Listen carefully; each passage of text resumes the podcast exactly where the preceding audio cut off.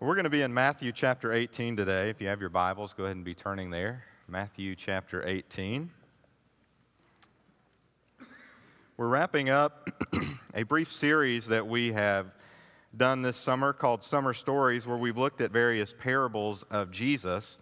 Uh, if you were with us last week, um, you know that we looked at the parable of the prodigal son or the parable of the lost son. And we looked at um, really how great God's love is for us, His uh, forgiveness is toward us, uh, even when we tend to go our own ways from time to time. And uh, today we're going to be kind of looking at the other side of it. I've entitled the message this morning, The Necessity of Forgiveness. And we're going to be looking at the parable of the unforgiving servant, beginning in verse 23 of Matthew 18. Now, before um, we dive too deeply into it, I want to spend time just reading the parable so it can kind of put us in frame of mind of what we're talking about. And then we'll go back and uh, explore the context of this together. So, again, we'll be in Matthew chapter 18. If you have your Bibles, go ahead and take them out. Um, if you don't have a Bible, uh, there's a should be a Bible in the pew there in front of you. Matthew 18, and we're going to begin in verse 23. This is Jesus teaching here. He says, For this reason, the kingdom of heaven can be compared to a king who wanted to settle accounts with his servants. When he began to settle accounts, one who owed 10,000 talents was brought before him. Since he didn't have the money to pay it back, his master commanded that he, his wife, his children, and everything he had be sold to pay the debt. At this, the servant fell face down before him and said, Be patient with me, and I will pay you everything. Well, then the master of that servant had compassion, released him, and forgave him the loan. That servant went out and found one of his fellow servants who owed him a hundred denarii. He grabbed him, started choking him, and said, Pay what you owe. Well, at this, his fellow servant fell down and began begging him, Be patient with me, and I'll pay you back. But he wasn't willing. Instead, he went and threw him into prison until he could pay what, he, what was owed. When the other servants saw what had taken place, they were deeply distressed, went and reported to their master everything that had happened. Then, after he had summoned him, his master said to him, You wicked servant, I forgave you all that debt because you begged me. Shouldn't you also have had mercy on your fellow servant as I had mercy on you? And because he was angry, his master handed him over to the jailers to be tortured until he could pay everything that was owed. So also my heavenly Father will do to you unless every one of you forgives his brother or sister from your heart. Father, as we look to this parable today, I pray that you would help us all consider our own hearts, our own relationships. Lord, help us to consider what you've done for us. And as we think of this today, Lord, I pray that you would open our hearts to your word to receive it. Lord, help us uh, not only to do that and to know what your word says, but help us to live it out in obedience. Be with our time and your word together this morning. In Jesus' name, amen. Have you ever had a time where you have gone shopping and you needed someone to help you from the store, maybe for whatever reason, uh, but you come to that point in having to ask for help, and you begin looking around and you see someone who you think might work there, but for whatever reason, you're not totally confident. And you know, we've all probably been in that experience where we've asked someone to help us, and they're like, "Oh, I don't, I don't work here." Maybe you've been asked for to help somebody, and you've had to say you don't work there before. Well, when you begin to try to assess if someone works at a store, typically you look for certain uh, indicators that they would work there. Maybe they're wearing a name tag that shows their name and, and that they work there. Maybe they're wearing some sort of vest, some sort of uniform. Uh, most all of us would look to see if the action they're doing matches that of a worker, right? We would see if we see somebody stocking a shelf or maybe straightening up some things, we would think, oh, yeah, they, they work here. Uh, maybe in how they are walking around the store, how they carry themselves. All of these things would be maybe indicators if they work there. You know what? I was thinking this week if someone had to look for indicators in the life of a Christian to say, is this person a Christian or not? One, if they had to do that with you, what would be some of the things they would look for? And two, would they infer from those things that you actually were a Christian? As we think about what those things may be, I mean, we could look to, you know, someone may say, well, does that person go to church? If they go to church, maybe they're a Christian. Uh, do we see them maybe wearing a Christian t shirt or wearing a cross necklace, something like that? Uh, perhaps we might look for uh, does that person uh, maybe carry their Bible around with them, or do we see them pray at lunchtime? Those are all things that we would look for. How they treat people, their kindness toward other people. And as we look for these things and look to what the Bible says should be uh, markers or indicators of someone who is following Christ, certainly all these things are true.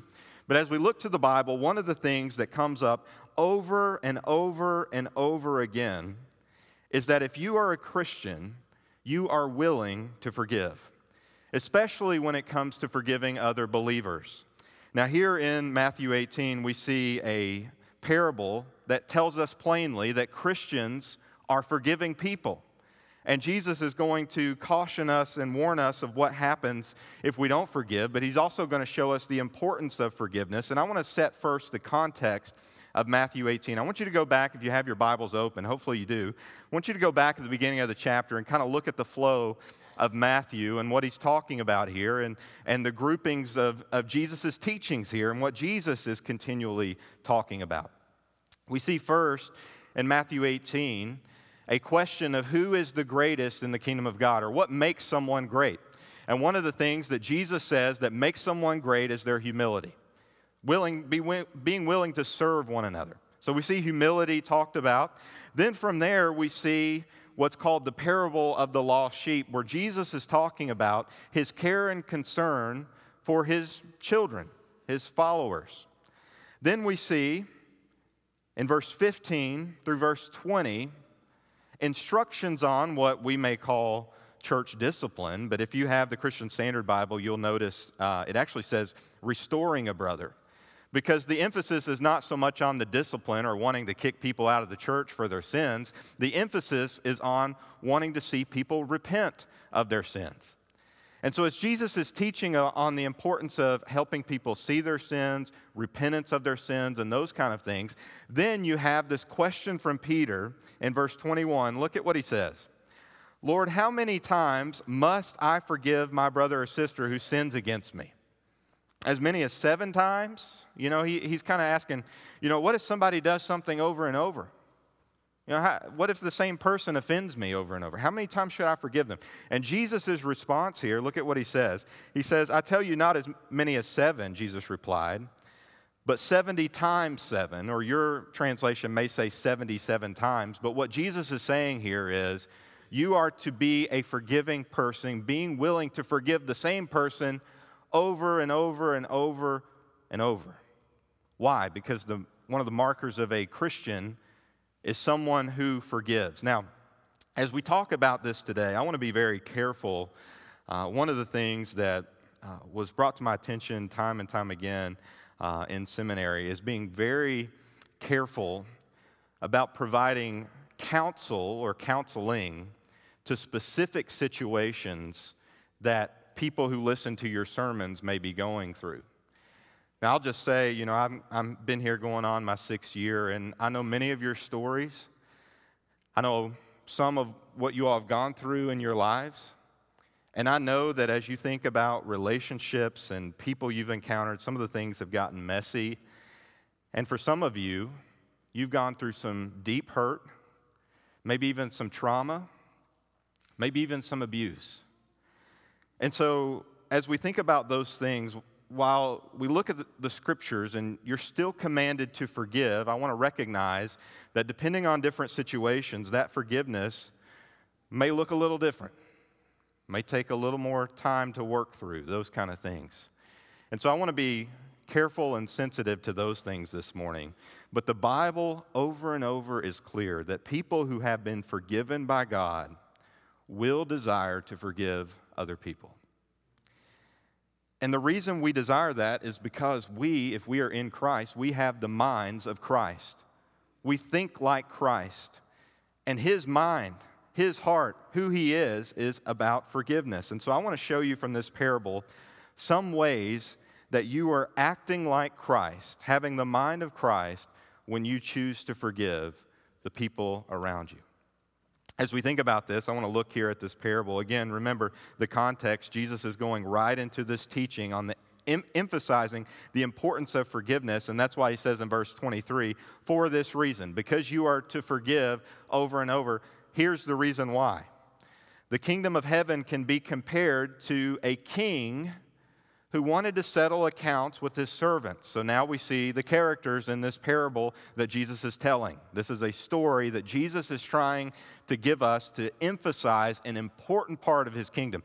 And he gives us the characters of a king and his servants. In particular, he talks about one servant who owed the king a huge sum of money. Look at what he says. He says, uh, The king was settling accounts, and in verse 24, when he began to settle accounts, one who owed 10,000 talents was brought before him. Now, to us, we don't really recognize a lot of times how much a talent is, but I want you to know if, if you were here a few weeks ago, you may remember this. A talent was actually a, a weight, uh, a measurement that they would use to weigh certain amounts of money. And the talent was the biggest weight measurement they had. And depending on if this was a silver or gold talent whatever type of talent it was, 10,000 talents would have been worth, some commentators say, in the sum of like $6 billion today. This was a huge amount of money. This wasn't anything to just, you know, this wasn't lunch money. This was a huge amount of money, 6 billion plus dollars. Now, I want you to think about just for a moment if somebody owed you $6 billion and didn't have the money to pay it back, how you'd feel about it. Well, here in particular, we see a huge amount, and I want you to, to look at what was said. Verse 26, it says he didn't have the money to pay it back. Verse 26, he fell face down before the master, before the king, and said, Be patient with me, and I'll pay you everything. Now, as we read that, I want you to know the point that Jesus is making here is this was ridiculous to say. This man could have worked every day in his life and still not lived nearly long enough, had nearly the bank account to be able to pay off this debt. There was no way that this man could have paid off this debt. Even though he promised, he could have never done it. And that's the point that Jesus is trying to make. And so, here in this moment, the master, the king, he knows this. This is a huge amount of money. He knows what this servant has in his possession, he knows he can't pay it. And I want you to look at the master's response. Verse 27. Then the master of that servant had compassion, released him, and forgave him the loan. Now, notice how Matthew, how Jesus words this for us in verse 27 the master of that servant. In other words, this man, this king, this master, was in charge of this other guy. He could have done anything he wanted to toward this servant. He would have been totally right, totally justified to do anything he wanted because he was the master of this man. But what does he do? He has compassion. He forgives him. Man, as we think about something like that and put that into our own thoughts and minds, the idea of, of an insurmountable debt like that being forgiven, I mean, this is totally shocking. This is totally surprising. And the reaction from the hearers, the reaction from the readers, original readers, the reaction from us today should be how could somebody do that? Like, this is amazing. And the point Jesus is trying to make is that this is exactly what God was doing and going to do through Jesus, through him, the fact that Jesus came so we could be forgiven our debts. And I think what happens in our lives is we don't realize the amount of debt we have accrued before God when it comes to our sins. The Bible says there is no way that we can pay off no way that we can satisfy the wrath of God. That is why we, dying without Christ, dying without forgiveness, will spend eternity in hell because there is no way that we could ever pay it off. But yet, through Jesus and what he came to do, the fact that he was fully God, the fact that he was fully man, the fact that he came and lived a sinless life and took the sin of the world upon him, the Bible says because he did these things and came back to life, now we can be forgiven. Now, I don't want you to miss that. Jesus is stressing the point that this is exactly what God has done for us. And because of that, we forgive because God has forgiven us. And when you think about forgiveness and having the mind of Christ, I want you to know when we truly forgive, it demonstrates the forgiveness of God with, within us. When we choose to forgive people, when we choose to forgive one another, it shows, it demonstrates what God has done for us and the fact that He has changed our minds to think in this way. Man, the Bible talks about this in Colossians 3:13. Writer says, "Bear with one another, bearing with one another, and forgiving one another. If anyone has a grievance against another, and then this is how he puts it, just as the Lord has forgiven you, so you are also to forgive. Just as the Lord has forgiven you, so you also are to forgive. Man, when you think about what God has forgiven us, again, we could never repay it. We would never be able to, but God had compassion. He cared about us and He allowed us to walk free. Now, the story doesn't end here. I want you to look at what happens after this servant goes free. Look at verse 28. That servant went out, found one of his fellow servants who owed him a hundred denarii. Now, uh, in comparison, just so you know, uh, 100 denarii was about a 100 days' wages. You would earn a denarius about uh, one, one a day. And so, in today's terms, a lot of people say somewhere around ten, fifteen thousand dollars is what this was. Still a good amount of money, but definitely not an insurmountable amount of money. Definitely nothing compared to what the original servant owed. And so he found him, and look at what he does. Verse 28 He grabbed him, started choking him, and said, Pay what you owe.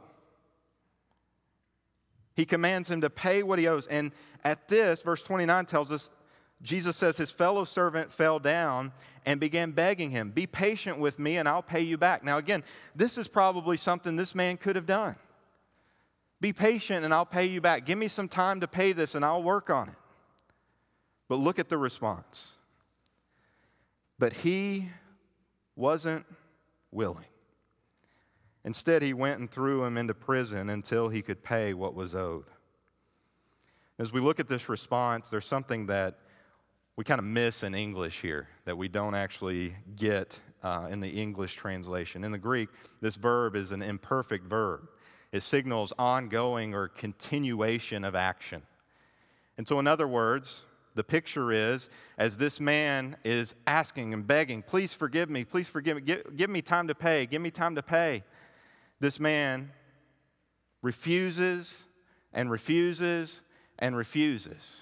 This wasn't a one time, oh, uh, no, I'm not going to, this wasn't a one time decision. He was continually saying, no, I'm not going to. No, no, I, I don't care what you say. I'm not going to give you time to pay it. I'm not going to do it. Continual refusal. And he went out and threw him into prison until he could pay what was owed. Now, what was missing here in this man's response that we see in the king's response? Compassion, care, right? Compassion. You know, one of the reasons I think that we often don't forgive is just generally speaking, I think people in general today have very little to no compassion for one another, especially when it comes to somebody who's wronged them. You know, if you think about how self centered and me centered the world is, everything's about like what I want and what I think should be done for me and making sure my situation is good. And ha- it, if we get caught up in that, we can have very little compassion for the people around us. And you know, as we think about that, for the people who wrong us, our temptation is to have exactly the opposite toward them, to have hatred toward them, to try to get them back, to try to have revenge, those kind of things. And let me just ask you today how are we living differently as Christians if we only show love to people who are kind to us?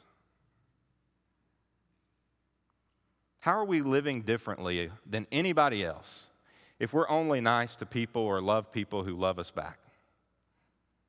In fact, Jesus talked about this in Matthew chapter 5. Verse 44, he says, But I tell you, love your enemies and pray for those who persecute you.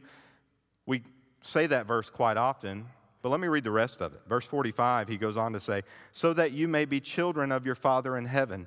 For he causes his sun to rise on the evil and the good, and sends rain on the righteous and unrighteous. In other words, God's kindness pours out and spills over to everyone in different ways. And then listen to what Jesus says For if you love those who love you, what reward will you have? Don't even the tax collectors do the same? If you greet only your brothers and sisters, what are you doing out of the ordinary? Don't even the Gentiles do the same? In other words, if you only love people or show compassion to people who care about you, how are you different from everybody else? Christians should have compassion, have concern, have care for one another. We should have love for people. In fact, Jesus in John 13 35, he says, By this everyone will know that you are my disciples, if you love one another. And in thinking about this love and compassion, in, in Ephesians 4:32, it says, "And be kind and compassionate to one another." And how do we show this? Listen, forgiving one another, just as God also forgave you in Christ. You see, when we truly forgive, it not only demonstrates the forgiveness of God within us, it demonstrates God's love, the love of God within us. Man, if you've been changed by God, if you're a Christian, you should love and have compassion the same way God does. And that should lead you to being willing to forgive other people.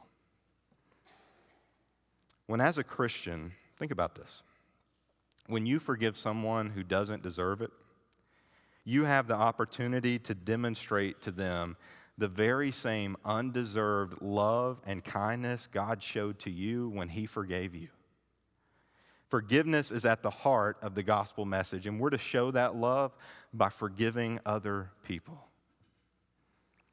And as you're thinking about maybe that person today in your heart and your mind that you haven't forgiven, that you're holding that grudge toward, maybe even holding hatred toward.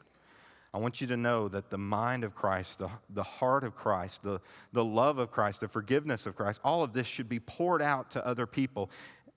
And we see the master's response here when this servant doesn't do this. Look at verse 31. When the other servants saw what had taken place, they were deeply distressed and went and reported to their master everything that had happened. Then, after he had summoned him, his master said to him, You wicked servant, I forgave you all that debt because you begged me.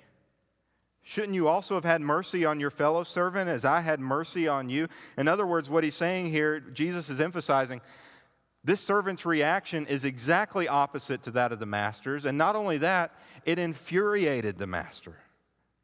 And the king was so upset. Look at what he says, what he does in verse 34. Because he was angry, his master handed him over to the jailers to be tortured until he could pay everything that was owed. And then Jesus gives us a stern warning in verse 35. So also, my heavenly Father will do to you unless every one of you forgives his brother or sister from your heart.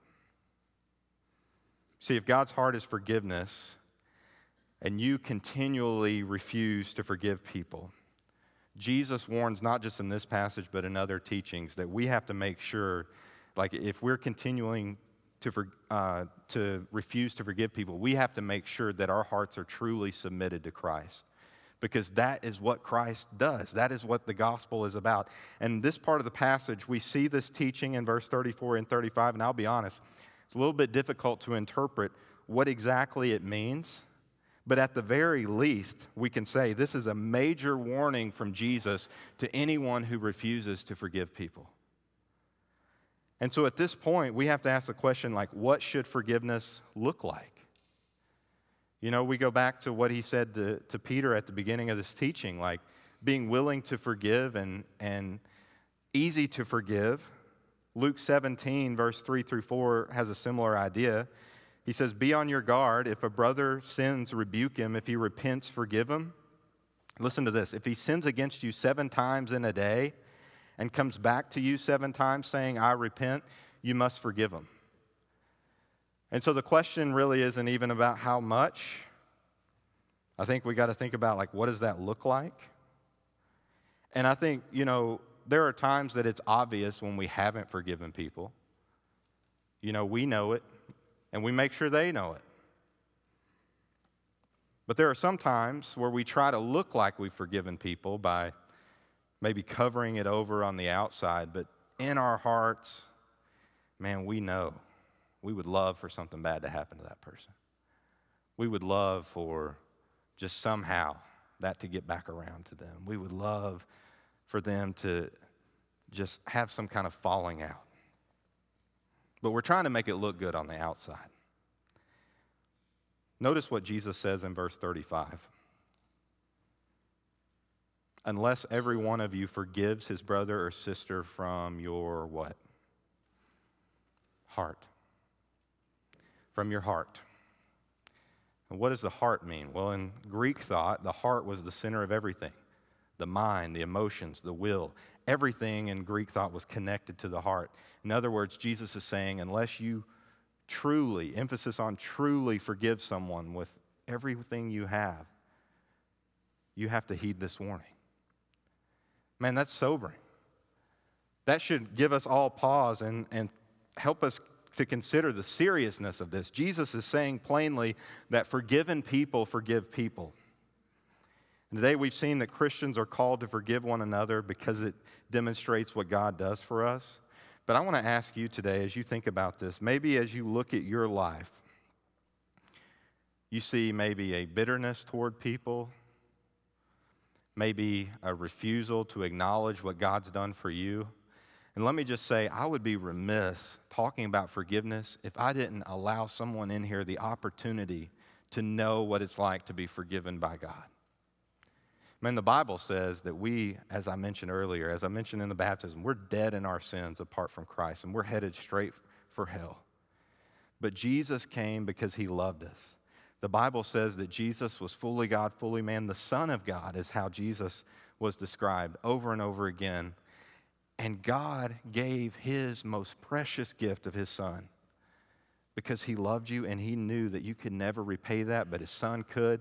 And he gave his most precious gift on that cross so you could be forgiven, so you could have eternal life, so you could live a new life in Christ. And today, listen, if you want a new life, if you want eternal life in Christ, the Bible says that you have to repent, turn from those sinful things that you've been doing, thinking, uh, the ways that you've been rebelling against God and believe in your heart that Jesus died on the cross and came back to life for you. And the Bible says that when you do that, you can cross from death to life. You can be forgiven by God, this insurmountable debt. If that's you today, in just a few moments, we're going to have a time where we sing and invite folks to come and make decisions if you'd like. And if you want to come up here and make a decision, or if you want to talk after church about it, listen, don't leave here without being forgiven by God. But I want you to know today that Jesus' primary message here, as we look at Matthew 18, is not to unbelievers. Jesus' primary message is to people who claim to be Christians. And he's saying if you claim to be a Christian, you should forgive people. Is there someone in your life that you are refusing to forgive? Today, through His Word, through His Spirit, God is calling you to forgive that person. Now, I'll just say when we think about forgiveness, again, relationships can be messy, and I'll acknowledge when you forgive someone, that relationship, whether you want it to or not, it may not be able to go back exactly like it was before. But today, listen, you can forgive that person from your heart. As you think about that person you're thinking of today, if your heart is bitter and so hard that you have no desire to forgive, then God's word would caution us and tell us that we need to be getting on our knees and praying for ourselves, praying for that person, praying that God would do a work in our hearts that we could come to terms with forgiving. Maybe in your heart you desire to forgive, but because of what you've been through, you found it extremely difficult. That happens.